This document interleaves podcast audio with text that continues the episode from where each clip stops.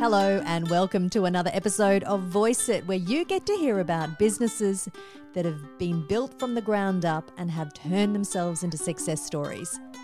Hi, I'm Annabelle Homer, and it's a bit of an agriculture focus. This week, you get to meet Will Gwyn Jones. He's a meat wholesaler. He owns a business called Remarkable Meat Company, based out of the Clare Valley. When I approached him for an interview, he said to me, Who would be interested in my story? All I do is deal with meat. But everyone has a story worth telling. Will is a St. Peter's boy from Adelaide. His family was quite influential in the clothing and manufacturing industry in South Australia. He has three half brothers and is married to Kirsty, who's a school teacher, and they have two children, Henry and Matilda. Will's story takes us on a journey through rural Australia, from jackarooing in Western Queensland, corporate farming at the highly regarded Collinsville Sheep Stud in the mid north of South Australia, to working with managed investment schemes in Western Victoria, to then running a Dorper property near Burra, and that was a challenge in itself, to now selling meat to retailers and wholesalers across Australia. This is a story about a boy who loved the freedom and flexibility of rural life. Again, it wasn't planned, a city boy who just fell into it. Enjoy the journey over the next half an hour. We start Will's story at Rosevale, a property smack bang between Charleville and Cunnamulla in southwest Queensland.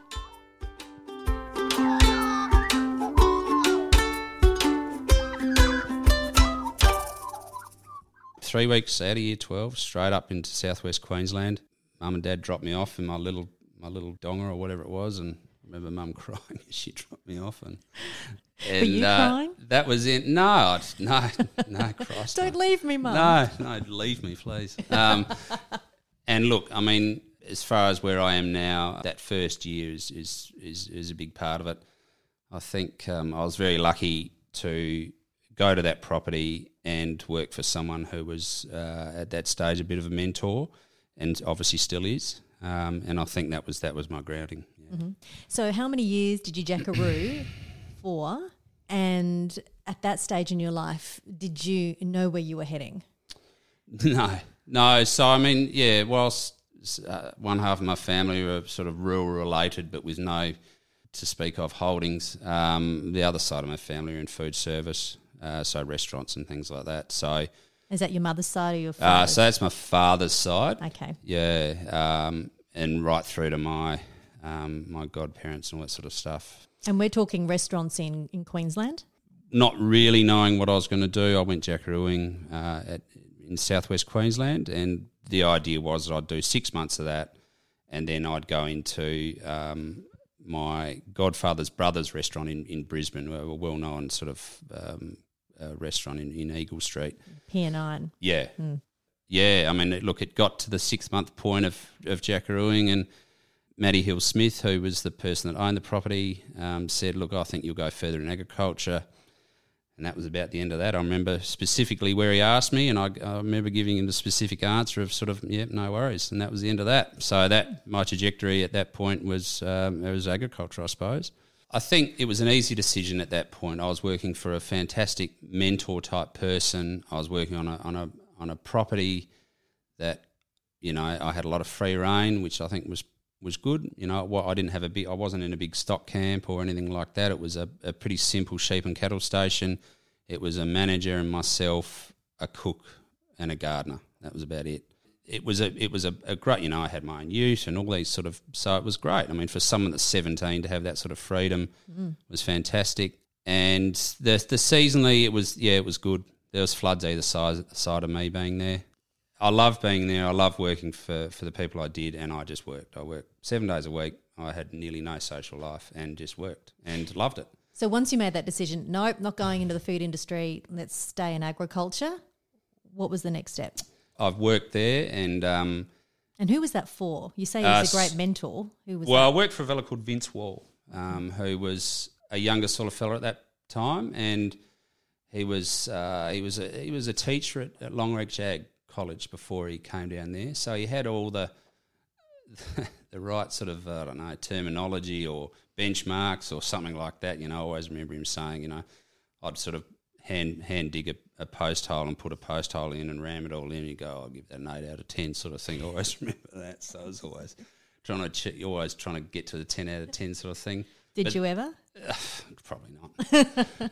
yeah, so it was a very good one-on-one relationship that did set me up. After one year there, I, I think I remember the ref. I mean, I was always told to get written references from all your employees and all that sort of stuff, and so I think I remember the written reference, and uh, I think a passage in there was Will needs some social interaction.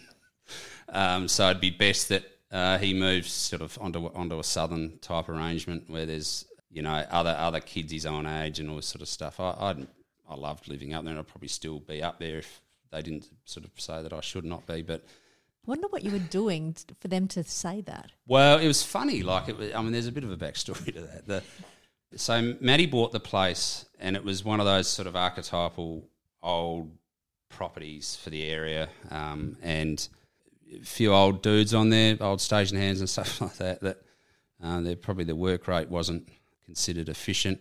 When this new guy manager turned up, they all sort of got the sack.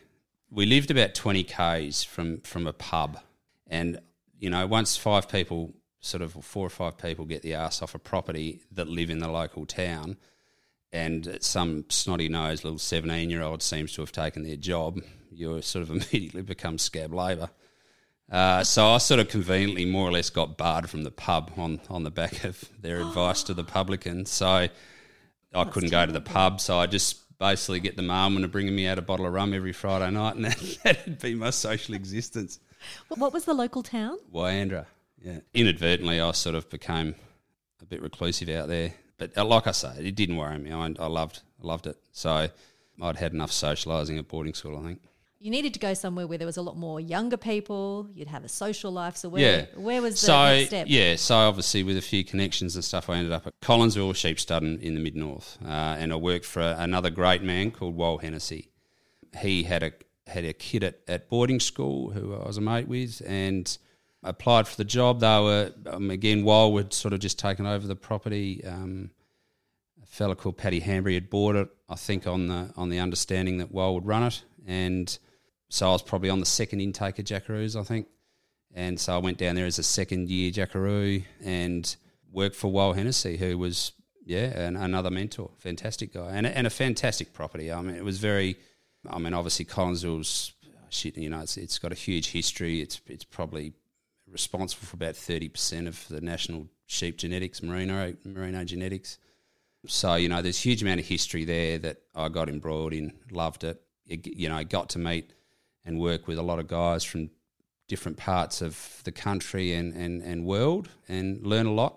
Worked for some great people. Mm. Was that then the pivot for you to go into corporate farm management?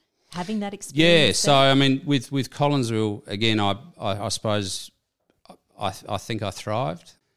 You know, I was really really into the ag game and enjoyed it, and um, I had a work ethic that I think was probably created in Queensland, and so I ended up overseer of the Ram depot in my third year at Collinsville, and Collinsville sort of suggested that uh, that they'd help me go through Marcus Oldham. So obviously, then I'd be doing three years out physical work, Marcus Oldham for several years. I was a three year degree, uh, and then the understanding they'd help me go through Marcus to go back and start Collinsville. So It's a great setup. yeah, and but then Wal died in a plane crash, so it sort of all fell apart. That was sad, and that and that rocked Collinsville. The trajectory that it was on prior to his death was, you know, it, I'm sure it'd still be maintaining now if he didn't die. Yeah, um, I think the property was sort of was bought for Wal to run, more or less. You know, so there probably was a bit of um, a bit of a grey area there of of, of its um, its trajectory. But it, I mean, it kept going. It's it's it's obviously been re, the stud's been rebought now, and a lot of the land's been distributed out. But like, that's probably the cycle of agriculture, and it's probably the cycle of corporate corporate farming, really. Did you end up going to Marcus Oldham? Yeah, I did. You did, Yeah. and you came back.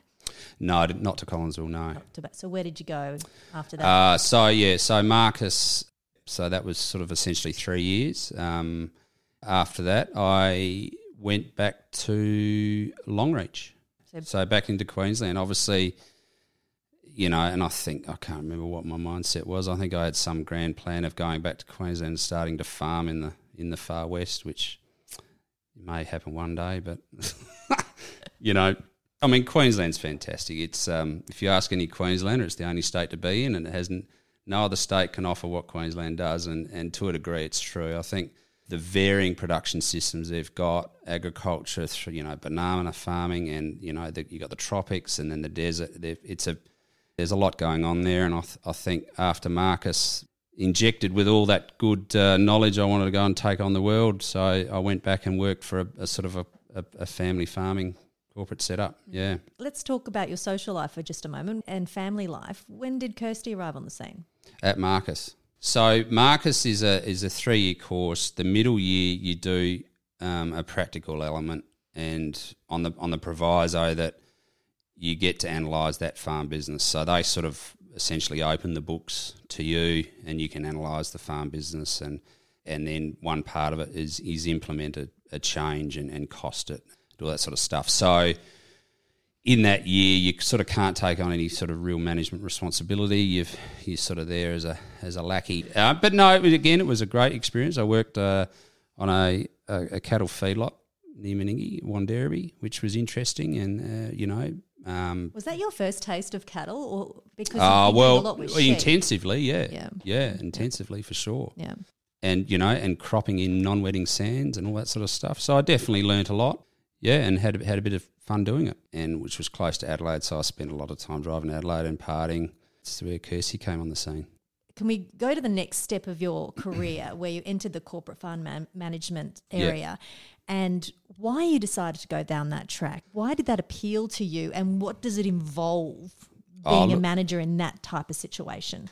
Look, many would argue that a lot of farm businesses are corporate ag now. I think in how they're run. I mean, they're all big turnover companies with big asset portfolios. I, moved, I went to Western Victoria and worked for a, a managed investment scheme sort of type company. So essentially, it was a uh, a business set up by a couple of ex politicians, and and the basis of it was a lot of blue gums and, and managed investment schemes around cattle and blue gums, tomatoes and all this sort of stuff. I consider that corporate ag. It was run out of an office in St Kilda Road in Melbourne. The sort of the powers that be were nowhere near it. How long did you do that for? So we're there for three years. Yeah, and the kids were born in um, Ballarat. So I've got two Victorian children.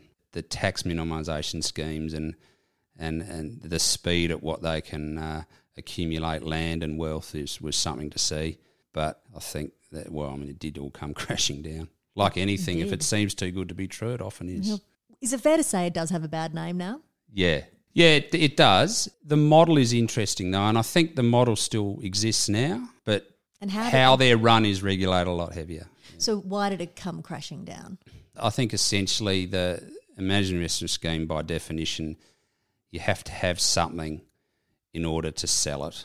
Um, what do you and, mean? Well, I mean, you have to have the project up and running before you can sell it to an investor. So they were getting the money even before it started. Yeah, I think there was a bit of that. But nevertheless, I still, again, I still consider those people whether they're right or wrong in what they did fondly because of what I learnt from them. I mean, they were lovable rogues or interesting people or something like that. Well, then what led you to the meat wholesaling industry?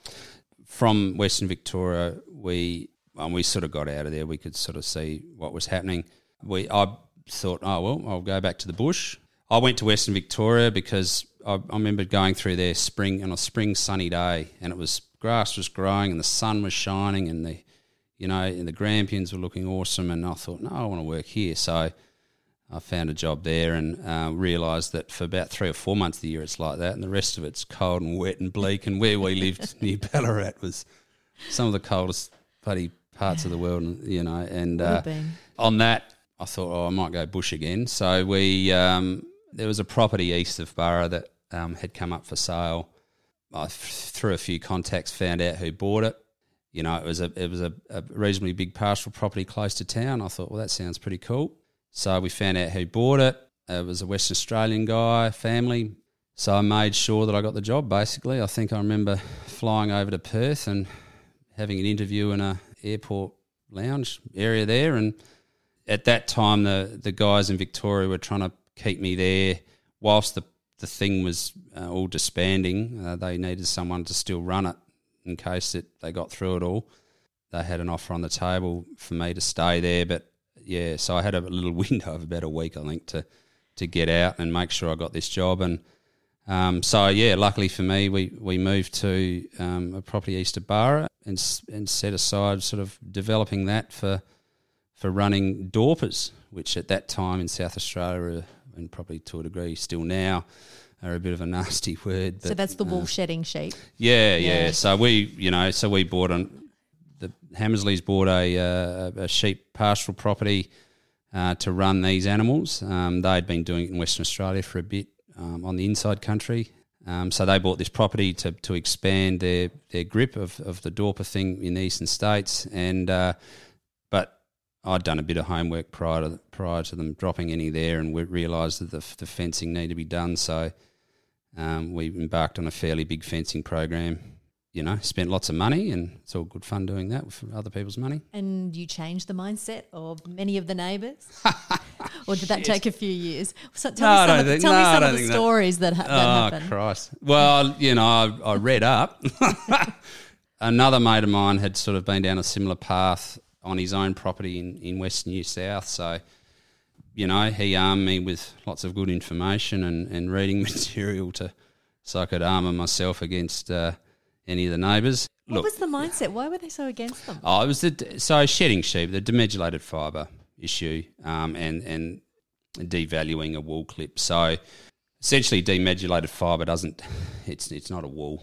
Um, it doesn't take to to colouring or anything like that. So it's sort of like a dog hair in amongst um, a wool wool coat, you know. But look, I could see their point of view, but I think it was probably a little unfounded. I think figuratively it, it, was never as bad as, as I think it was presumed, but nevertheless, um, it was important for us to do everything we could to make sure that we had no impact on their on their operations. So hence the fencing, irrespective of what the the owners of the properties thought I I uh, fenced. I was surrounded by some pretty serious wool growers, a couple of studs, and some very very high performing wool growers who I have utmost respect for. Brilliant, brilliant pastoralists. So, you know, and I was a newcomer, I was pretty new, and the Western Australians had a, probably a bit of a tainted history in South Australia, particularly with Collinsville. Um, so, you know, everyone was was sort of a bit wary of, of this Western Australian crew coming in and dropping a heap of money on these weird animals and and you know we end up buying a couple of properties. So well, now the Dorper industry is quite large now, isn't yeah, it? South Australia, it's grown quite a bit, hasn't it? Yeah, it has. Yeah. So look, the Dorpers they did well in that environment, and their ability to eat everything to put on weight is, uh, you know, a merino guy saying once, and I think it was. I think it was in relation to it. There was a, a meeting in Western Australia when they when the Dorpers first turned up there. They went through all the same issue, and there was, I remember this fellow was telling me about this sort of town meeting. This old bloke stood up at the back of the room and, and said, you know, these bloody Dorpers, you know, they're nothing but trouble. At least a merino can go to a corner of a paddock and drop dead, whereas a Dorper just keeps going. You know, they'll rip through fences and their their willingness to eat in order to obviously gain weight, which is what we were making money out of, was um, was pretty pretty remarkable. So they've probably got the ability and the the broader perspective is the ability to destroy country before they drop dead. So you've sort of got to manage the country rather than the animal, whereas the merino is probably a bit the other way. But you've been managing a few stations by this point. Mm. How easy was it to get work? Because getting good managers these days is pretty hard. There's plenty of managers out there, but getting good ones is, is is pretty tricky. Did you find that you were in demand, or was it still quite hard or quite competitive to get a job? I think definitely tertiary education shows farm business that you're prepared to learn. I think Marcus Oldham's definitely got some sort of kudos. I'm not sure how many farm managers were floating around at that time. You know, there's a lot of corporate guys that, because, you know, these corporate guys, I mean, a lot of these guys, they start at an early age and they just stay in that company forever. Whilst I'm not sure whether I was in demand then or not, obviously I could sort of navigate my way fairly well. But I think the demand's going to grow because as as everything becomes more corporate and different, you know, overseas guys might buy tracts of land. I think there's definitely um, in the years to come. I think that you know there's some good opportunities for people that want to go down that path. Yeah, and and my son may be one of them. Yeah. Well, I guess people who can't afford to buy their own stations, Yeah. buy their own land. That's the next step, I guess. Isn't That's it? right, you know, and I mean the, the stuff's getting dearer. And succession wise, you know, there might be instances where two brothers and one goes and works and the other stays at home, sort of thing. And agriculture is becoming Australia's darling again. You know, we've uh, on this last lot of sort of COVID stuff, it's sort of now we're losing sort of a lot of Asian education, sort of those main GDP generators. agriculture sort of falling to the top again, as it did, you know, as it seems to all time and time again. So I think hopefully, um, from a broader perspective, maybe Australian government will do everything can to make sure agriculture keeps streaming ahead, and, and then you know people were attracted into it.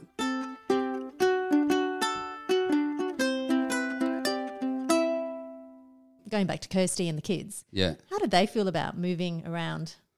Kirsty's Kirsty's from the country. That's there's no issues there, and and and quite happy. You know, she doesn't need a lot of social activity. Or anything. I mean, she was she's built for it, so that was that was no worries. You know, Red, Redcliffe when we're out east of Burra, you know, with small kids, it was tricky. She's quite a highly educated teacher, masters of teaching, all sort of stuff. So she ended up. We're only sixty k's from from Burra, so the kids would.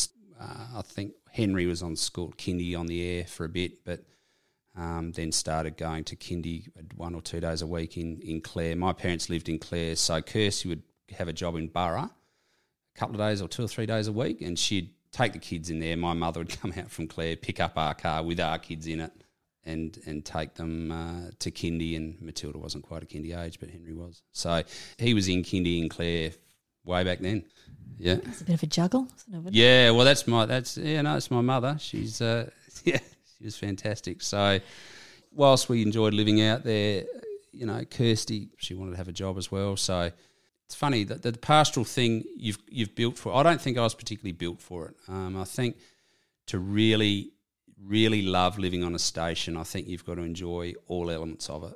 Going and catch a yabby in a dam on a Sunday and all that sort of stuff. I was still at that age and point in my life where I wanted to just drive, drive, drive, and sort of.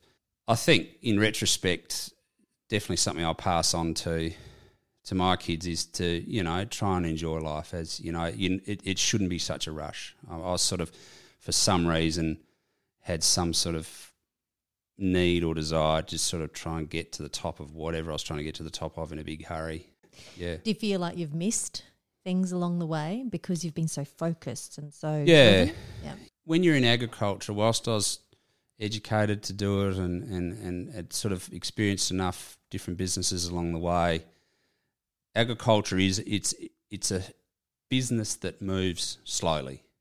There's a lot of um, information about it and how it needs to head and stuff like that. But I mean, you're dealing ultimately with Mother Nature, and you can't alter that. And when you're living in an environment where you're in sub 10 inch rainfall, like if it doesn't rain, you know, you've just got to sort of hunker down and and you know you can't just yeah there's not a lot you can do and so i think at that age and it was very dry out there and it's still very dry there now like i was sort of going well you know this is a bit boring and we'd sort of done all the fencing i'd built this automated feedlot and done all this sort of stuff and and and, and then that was sort of it and uh, i thought yeah, I'm not sure if I can sort of exist out here and just sort of hang around. And I remember a, a specific point. A, a neighbour, a fellow Roger Dunn, who was a, a great old fellow. He's he's not with us anymore, but they'd been out um, on a property north of us forever. Their family had owned it.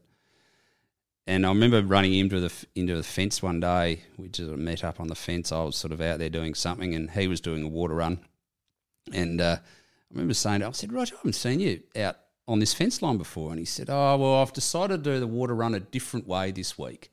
And I thought, Oh, shit. No, I don't think I can. Yeah, I remember thinking, I don't want to get to the point where I have to rotate my water run counter or anti-clockwise What, to, to make to his life- my life, life more more interesting. interesting? but the fact of it is, is that he was probably doing it a different way to see things differently. I, you know, it's it's an in, more of an intrinsic thing that maybe I at that age wasn't wasn't ready for. I don't know. I mean, look, I did. We we got a lot built there in a very short space of time, and I don't regret anything that that we did out there. It was, um, but it just didn't rain, and so we ended. So there's two properties. There was a property about an hour up, hour up the road, and so it was quite a big job. It was about fifteen hundred square kilometres all up. It kept me amused. But yeah, I think in actually really enjoying living on a on a station I hadn't quite got yet. I had a bad accident out there too, so that was probably another reason I was probably uh, was always sort of moving in my mind off. What happened? I broke my back. How? on a motorbike. Twice I've done it now. What What were you doing? Oh, just mustering and probably riding too fast. And you did it twice. I've, I did it when I was 13 as well. I've got two or three fractured vertebrae from then on in my lumbar, and then I did T10 and 11 when I was 28. Do you let your kids ride a motorbike? Yeah, one of them races them. he does that, but I'm sort of I convinced myself in that maybe I was just really bad at falling off them, and he's learnt to fall off them better. I don't know. I think you should say you're really good at falling off them ah, because you didn't permanently break your back. Well, yeah, but I mean, a lot of the accidents I had, I mean, a lot of people sort of roll out of them. I seem to spear tackle myself into the ground, and yeah, And how long did it take you to recover, especially your second injury? yeah. Look, I didn't give myself much time. I think I was in, I think, two weeks out of intensive care. I was back in the loader. I used to take a pillow and a pillow and a doona because I was pushing a lot of fence lines. We were doing this big fencing project. I'd take a doona and a pillow in the loader, and I think the doctor said you're not meant to sit down probably at all or something. I don't know, but I remember every now and again I'd get the the pillow and the doona out and put it in the bucket of the loader and lie Oh on the goodness. bucket, straighten myself out of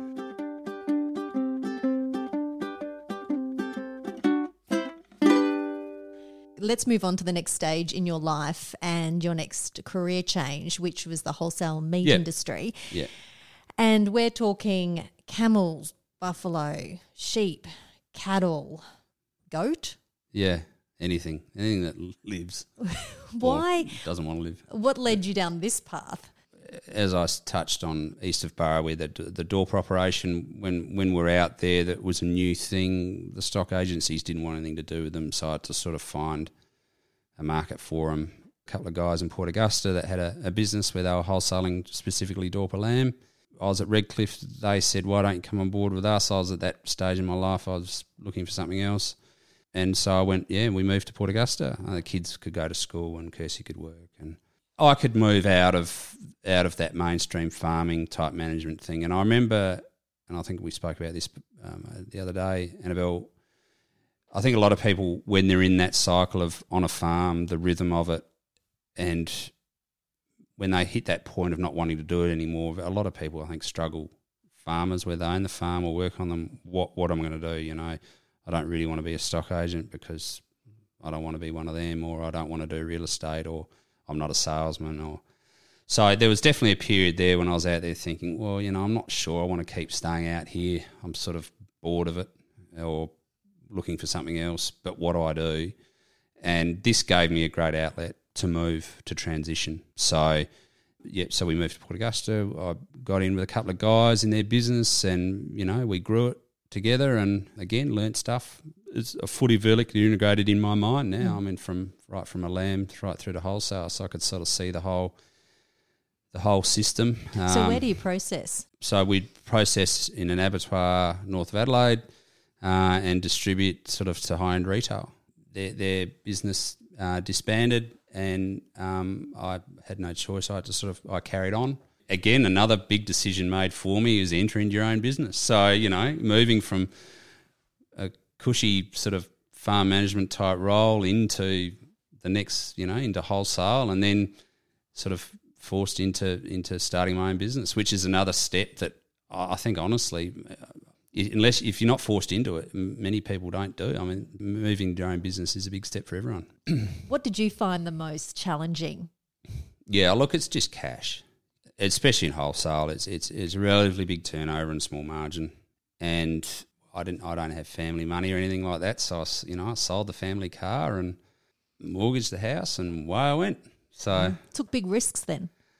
Well, yeah, and I mean that's the thing. I think that's the beauty of maybe there needs to be a bit more of it to force people in their own business because once you're in it, it's it's great, sort of, after a few years maybe. But but yeah, I mean, if you're looking down the barrel of having to do that, you think no, no, thanks. I'll just keep working for someone else. But that's what I had to do, and uh, and and I did it. I was lucky enough to work with these guys. I had enough intelligence out of working for them generated, so I had an, an, a reasonable amount of confidence in, in what I was about to do. So yeah, away I went. And it's oh look, it's still cash flow still tough now. It, it does take a long time, you know. So, um, So when the meat price is up, is that good thing for you or a bad thing for you?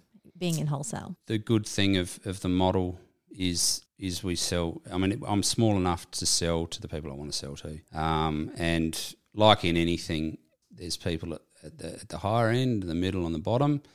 I think if you've got a brand story and a good product, uh, the people at the high end, specifically in meat now, more and more so are chasing that. So we, I stuck to that, and yeah, I mean the lamb wholesale thing is sort of was the antithesis of the whole lot, and I mean lamb's getting tougher, it's getting dearer, so the margins, the cost price squeeze is is real. Um, so that's why I'm doing all this other stuff. So buffalo and camel. So who's buying that? Look, it's still it's still a cultural thing by the most part.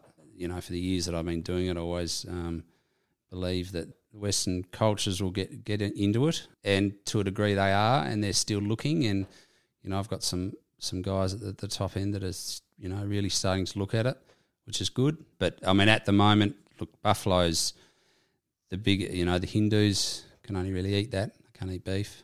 Um, so they, they they chase it, and then the the camels, a lot of Africans. Yep. Yeah, that's pretty well where it's going. And is it mainly Adelaide that you're selling to or interstate as Uh, well? Probably Melbourne and Sydney. to secure those contacts interstate, was that you that did that work or did you hire someone to distribute into those? They find they find you. They find you. Yeah, these these minorities have they're they're voracious in getting what they want, which is you know a testament to, to their existence. Really, you know they I don't know how they do it, but they find you. You know, and I'm not. I don't have stuff going everywhere, but they just find you. So it's pretty cool. I- You know, you get a phone call from, especially Buffalo at the moment. I get phone calls all the time. You know, and they're, they're Canberra and bloody Dubbo and everywhere. So I don't know how they find me. I don't ask. They just do. So how did COVID affect your business? Oh, look, it, it didn't hurt it. I think with everyone staying at home, people started buying more off butcher shops. You know, the they just buy it. They start. I mean, the restaurants shut, so they were having to cook at home. The restaurant side of it, a lot of butchers will wholesale as well, but I'm I'm not really kitted up to do sort of smaller volumes of broken bits and pieces and daily deliveries and stuff like that. So it's sort of a lot of my butchers will will do that. Are Um, you are you a one man show? Or do you uh, yeah, so, so I've, there's two, two, three of us. Um, so we've got admin, and then then we've got an interest in a feedlot on Adelaide Plains, and and share farm that with with a guy down there. So there's a fair bit of activity there. We we contract feedlot down there, and actually we used to do live air freight into Malaysia out of there. That's probably how the camel thing came on. I think. I think the Malaysians started asking for it first. Yeah, I used to fill up aeroplanes full of live animals and send them to Malaysia, and, that only really stopped in COVID. Yeah, that's probably the biggest drawback for me for COVID is that it sort of stopped that trade, and it was great. I mean, the filling up a jumbo full of two and a half thousand animals and sending it off was was great fun. It was like Noah's Ark. We had all Yeah. sorts of stuff on there. do you think it'll start up again once things Oh, I don't know. Look, it was it was always terminal based on the seasons. I mean, the the, the, the Malaysian market it, it's very um, price orientated, and during drought, droughty animals that were cheap were in abundance, more or less. And as soon as it rained, it was probably going to stop. But yeah, we did. We were there four years or something. Yeah. What's the next step for you? Where do you see yourself in 10 years' time? Yeah, I, I'm obviously probably keep doing what I'm doing.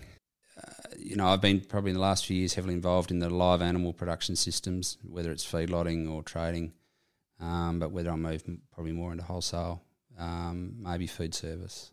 As far as sort of, there's probably maybe a, a position in the market there So, uh, that so, you can drive your own story, I suppose. so delivering to restaurants and things like that. Yeah, I think that. trade. Yeah, I mean that we're sort of we're going through a bit of a, a change at the moment. It it does rely around having the right people. I'd need someone to to come on board to help with that. But look, you know, I'm I'm lucky. I'm not, I'm not labour costs are low, so I can be fairly dynamic. I can move fairly nimble as far as where I can drive things. Um, you know, a lot of the decisions I make are market driven, so it's just keeping your ear to the ground and sort of doing what I'm doing, I suppose. Are you Um, happy? Are you happy you made this decision to go down this track? Yeah, yeah, I think so. You know, Yeah. your own your own boss, and I mean, I always said to myself that if I didn't want to do it anymore, I could just go back to running properties again. I suppose. So, do you think any of the kids are going to follow the family line. Yeah, yeah. Oh, the, Henry, the I think Henry will head that path. I think at this stage he just thinks that working on a property is riding motorbikes, but uh, yeah, I think he'll head Isn't down that what you thought too? Yeah, I couldn't stay on though. Um, but oh, look at it. It is like I said. I think initially it, it, at the start of this interview, it agriculture is a good, strong industry, and, and the one thing that uh, COVID's taught all of us is that ag stayed strong and others didn't necessarily. And I, and I think nationally, I think ag, ag is going to have to be something that all of us focus on. Um, it's the one thing that we've got that many others don't around the world, um, as far as land and productive land and, and good land managers. You know, um, so I think as far as my son, I mean, I'd love nothing more for him to go into ag. Uh, not because I did it, but I just think it's a it's a great path. He's sort of it's funny. Doesn't matter what you try and do to push your kids in different directions, they often end up just being like you. That is so true. Will Gwyn Jones, Jackaroo turned corporate farm manager turned meat wholesaler. You name it, he's done it. To find out more about what Will does, his details are all in my show notes. Also, check out my website. I'm a voice coach. I produce and host podcasts, as you know. I have a few projects coming up soon that I can't wait to tell you about. Also, recording your family memoirs. Get in touch if you'd like to find out more. Thank you for listening. I'm loving all your reviews. Keep them coming. I check every day. Catch you soon for another episode of Voice It.